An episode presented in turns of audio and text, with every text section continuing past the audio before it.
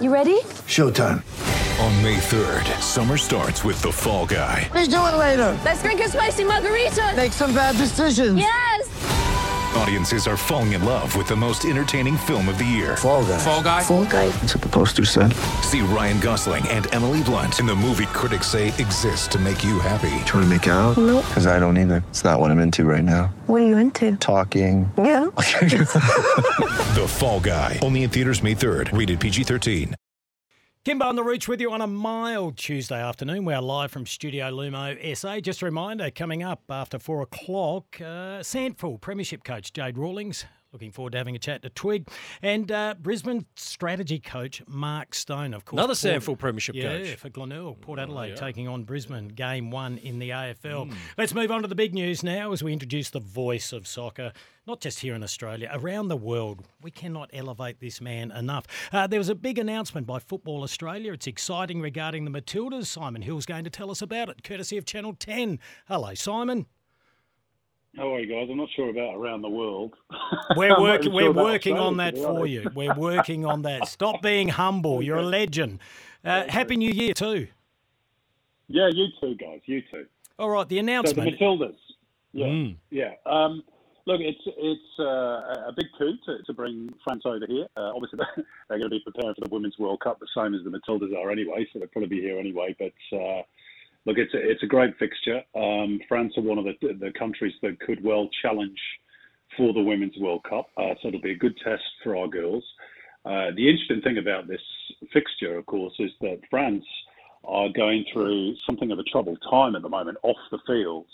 Uh, their legendary defender and captain Wendy Renard, who's one of the best players in in the women's game, by the way, in her position, uh, said a couple of weeks ago she wasn't going to play for the national team anymore, and a couple of others followed suit, uh, saying they weren't happy with the coach Corinne Diacre.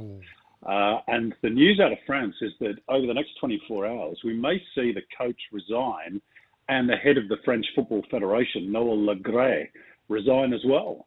Um, so if that is the way it turns out, then it would appear the, uh, the the footballers have got their wish and that they'll have a new coach in place, and maybe we'll get to see Wendy Renard and the other two girls who who pulled out as well. So a very interesting fixture uh, for lots of reasons.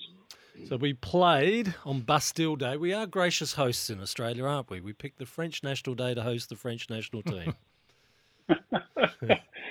Yes, well, you know, that's our, our courtesy, isn't it? And um, I'm sure that won't extend to being on the field as well, given that it'll be the final hit out before the uh, the proper stuff starts. And of course, they've got to play England in London yep. before that in April. So there's a couple of big tests. Here. England are another team that, you know, could well win the Women's World Cup. They're, they're the reigning European champions, won that in London last year. So two, a couple of good tests for the Matildas. And, um, you know, we'll probably have a fair idea of, of where they're at uh, after those two matches ahead of that big tournament. You don't think we're already getting a fair hint that they've turned the corner, that the new format, the new lineup, the results of the past month would suggest that they're in a pretty good position for this World Cup? Well, I hope so. Yeah, look, I hope so, and, and I think there are certainly some good signs. Um, you know, winning the Cup of Nations was terrific, uh, albeit, and, and I say this caveat not to be churlish, but Yep. It's a fact that Spain were without, you know, Yeah, a whole yeah. host of their top players. There's a lot of women's teams around the world at the moment who are going through a lot of these off-field issues, and Spain were without a lot of their best players. Now, whether they'll be back for the World Cup or not, I don't know. Um, as it stands, I don't think they will be. But uh, you know, Matildas are, uh, are challengers. There's no doubt about that. And you know, the fact that we're playing at home uh, can give them a big lift, as we saw in the Cup of Nations. But uh, you know, I think there are still one or two question marks still to be resolved. The defensive issues. I know they beat Spain three-two, but Spain came back late on. I'm not talking about the likes of Jamaica or, or Ireland, with the greatest respect to those two countries. I think Australia have got enough in the tank to beat both those Yep, countries. But yep. I'm talking about the you know the, the real top nations in the world, which of course are the, are the sides they're going to have to beat if they're going to win that trophy. Just talking of the World Cup then, the draw for Australia, Ireland, Nigeria, and Canada. Happy with that? Mm. Yes. Yeah, I mean, you know, Ireland obviously the the first game, which is going to be at a sold out Stadium Australia in Sydney. Um, again, on paper, Australia should beat Ireland. However, I, I call the Matildas against Ireland, albeit this was a friendly in Dublin about uh, 18 months ago, two years ago, right at the outset of Tony Gustafsson's reign. And Ireland beat Australia. So, you know, they've got some good players, uh, particularly Kate McCabe, who plays in the FA Women's Super League for Arsenal, but there are others as well. Uh, and I do see that Danielle De La Harpe, who's an A-League women's player here, has actually declared for Ireland as well. So she she may well be in that squad. Um, but I think Australia should have enough for both Ireland and Jamaica. The, the, the real test, obviously, is Canada. And mm. uh, given what I've just said about uh, the, the off-field stuff, Canada is another country that is going through these off-field problems. Uh, their girls threatened. Well, they've actually been on strike over paying conditions. Oh. They did come back to play uh, a friendly against the Americans under protest, under duress um, a couple of weeks ago, and you know whether they'll all be here in June, July, whether they'll all be in the right frame of mind, and I don't know. But they're the big test because they're the reigning Olympic champions. They won in Tokyo in 2021, and they're a good side. So uh, yeah, it's it's you know it's all, all a little bit of a, an unknown at the moment, and um, you know that could play into Australia's hands, or, or it might not, which we'll have to wait and see. What we do know is that we'll be able to see the Matildas take on France on the 14th of July at Marvel Stadium. You'll see it and hear it on Channel 10, courtesy of Simon Hill. All right, let's address the elephant in the room.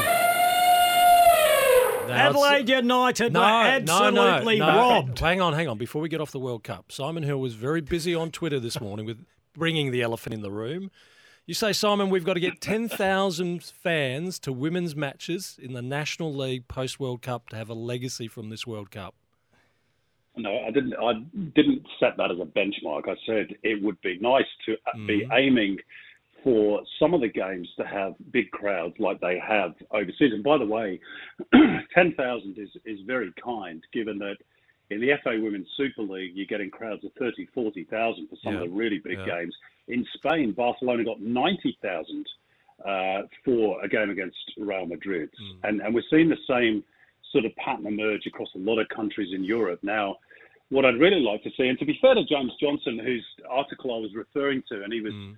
uh, interviewed in the West Australian talking about the legacy of this Women's World Cup. And I, look, I've got no issue with what JJ is saying about, you know, we want to increase participation. Yep. Uh, we want to, um, you know, have more women in, in leadership roles. Uh, we want better community facilities. I, I, agree with all of that stuff, uh, with the caveat that, I mean, goodness me, if we have any more participants, we're not going to have any any fields to play them on. You know, mm. we got we got participants coming out of our ears. Yep. What, what we don't have is enough people sitting in the stands paying money to go and watch our professional leagues. And that is the big disconnect. And it is the elephant in the room because nobody seems to want to address it. Mm. Um, and until we get it fixed, we are going to remain static as a sport. Now, that's not James Johnson's issue uh, specifically because they Football Australia no longer run the A leagues. Yep.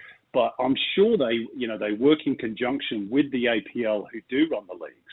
And this really is an issue that's got to be addressed pretty much across the board. There are some exceptions, of which your wonderful club is one down there in South Australia. They do pretty well, mm-hmm. um, and there are others. But uh, you know, there's there's a lot of clubs at the moment, both men's and women's, that are dragging the chain in terms of bombs on seats, and we can't just keep ignoring it. It's it's a real problem. So the sooner it is addressed and some plans put into place to connect that massive participation base that we bang on about endlessly, and you know, rightly so. In that regard, we're the biggest sport in the country, um, but we've got to start getting more people uh, to go and watch the professional leagues because if we don't, then you know we, we're going to have big problems down the line. We've got them already, so uh, that was the reason for my tweet this okay. morning. All right, okay. makes a Sometimes lot of sense. you've got to stir the, the hornet's nest. Oh, well, we'll yes. do that now. Well, we've, well, we've we got can. this one going Well, now. no, look, it's getting very crowded in here. There's two elephants in the room. All right, we're Adelaide United robbed of three points with that ridiculous VAR VAR decision. Um, Come on. Yeah, I, I don't know. And look, I, I'll, Ah, no, give, I'll give you one Simon. thing. Simon, And here's you, the point. You know my thoughts on VAR.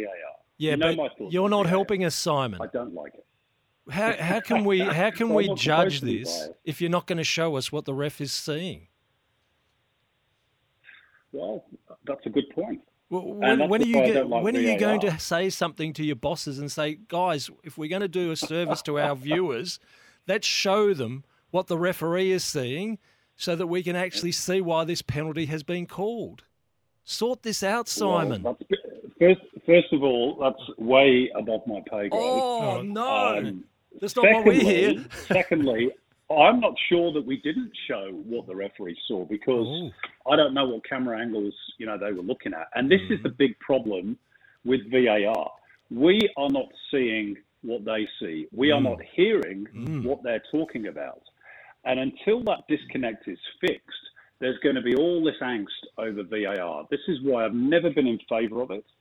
Um, I think you, you end up re-refereeing games of football um, and you, you still have contentious decisions that people don't agree with. Now, you, you're always going to have that in sport, always. But what you don't have to have is a system that exacerbates that angst by reviewing it five, six, seven, eight times and then coming up with a decision that half the people still don't agree with. It's got to be clear cut. Oh, And look, in my opinion, I've seen those penalties given before. Uh, I had no problem with it, but I do have a problem with the fact that it wasn't spotted in real time, Yeah. and we had to, you know, waste two or three minutes watching a referee looking at a little square screen. That's not entertainment for me. I don't know about you, but I go to watch footballers. Okay. I so don't go to watch referees you're staring not a into f- screens. You're not a fan of the Super Bowl? Uh, I don't watch American football, no. Oh, I'm very, I'm very similar. Uh, gee, we've got a herd of elephants in here today. um, I, gotta was, clean up, I was hoping for a little more passion. Then I thought the uh, the lad had no play on the ball and took half a dive, but uh, I'm not Oh. as qualified as you gentlemen. Ooh, half a dive, you say? Yeah, well, there's not a lot in it, Rooch. You don't think? Well, it might Well, you co- know, look, this, can I just explain something for you? Now, I, I know in uh, you know in other sports, particularly for example rugby league, rugby union, because you carry the ball, your eyes once you get the ball in your arms, your eyes are on your opponents. Now in football, that's not the case. Your eyes are on the ball all the time, so you, your your peripheral vision is just that. It's peripheral. Yep. So when you go and step off and, and make a run towards the ball, like De Silva did, if somebody sticks out a leg and you can't see that, you're going over. It's not diving. It's it's literally you're not seeing it. Uh, You know, it, I'll give you the classic example. If I walk up behind you in the street and you can't hear me, and I flick your ankles, you're going to go over. It's not that the contact is necessarily hard. It's the fact that it's enough to knock you off balance, and you don't anticipate it. And what about that So he had no play on the ball? you know, it Doesn't happens. come into it. The what? Sorry, say again. He had no play on the ball. Well, he didn't, but you know we've also seen uh, in games gone by when players are jostling for position from corner kicks in particular. Uh, there are defenders wrestling with attackers, and they're nowhere near the ball either. Yep. But it doesn't matter That's right. if there's a foul that's been committed. So, look, I can see why Adelaide are angry. Um, I had a similar incident with the Mariners Wellington on Friday night. Brian Kaltak and everybody was saying, oh, he, he, he won the ball, and he did. But his foot skipped off the top of the ball and went into the player's shin and hurt him. So, yeah, they're, they're those 50-50 decisions, and I, I I totally understand why people get riled up by them. But I think it's being exacerbated by the fact that we're having to wait three or four minutes for VAR to make a mm. decision, and then we still don't all agree on the decision. Well, Well, show what's- it to us. you know, Show us the all the of that? vision, Simon, and then we'll all be happier. But you still won't agree. But at least we'll have more watched five different information. Angles of De Silva. At least we'll have more information to be arguing about. Now, now, Roach, we we love having Simon on to get an independent and balanced view, and I think we got that today. Uh, that decision may cost Adelaide a top two spot, but there's still a few games to go. Simon, really appreciate your time. We know how busy you are. That's a great announcement by Football Australia in regards to the Matilda. We look forward to your coverage when they take on France on Friday, the 14th of July, and we're loving your work on the A League as well. We look forward to chatting to you again. Good on you guys. Have a great weekend. Simon Simon. Hill, elephants everywhere, Oh, Roach. yes. Yeah. But surely, if we're not seeing everything the referee is seeing when he makes his VAR, I, I agree. why can't it be like cricket? Yep. Cricket cannot be better, where you he- actually hear the third umpire and all these referencing, like, Hmm. show that back, let me see the tracking, let me see the Snicko and all that sort of stuff. So you got, you actually hearing and seeing everything during the process. VAR, I we just shut it you. down. I agree with you. You, you make a very good point. There's All another right, elephant. Start a campaign. There's an elephant that we've got to get roaring through Football Australia Well, to clean that one you up. what, there's one that wants to charge you at the moment because we're late for the four o'clock Oh, news. Uh, Twig sorry. is coming up next. Jade Rawlings.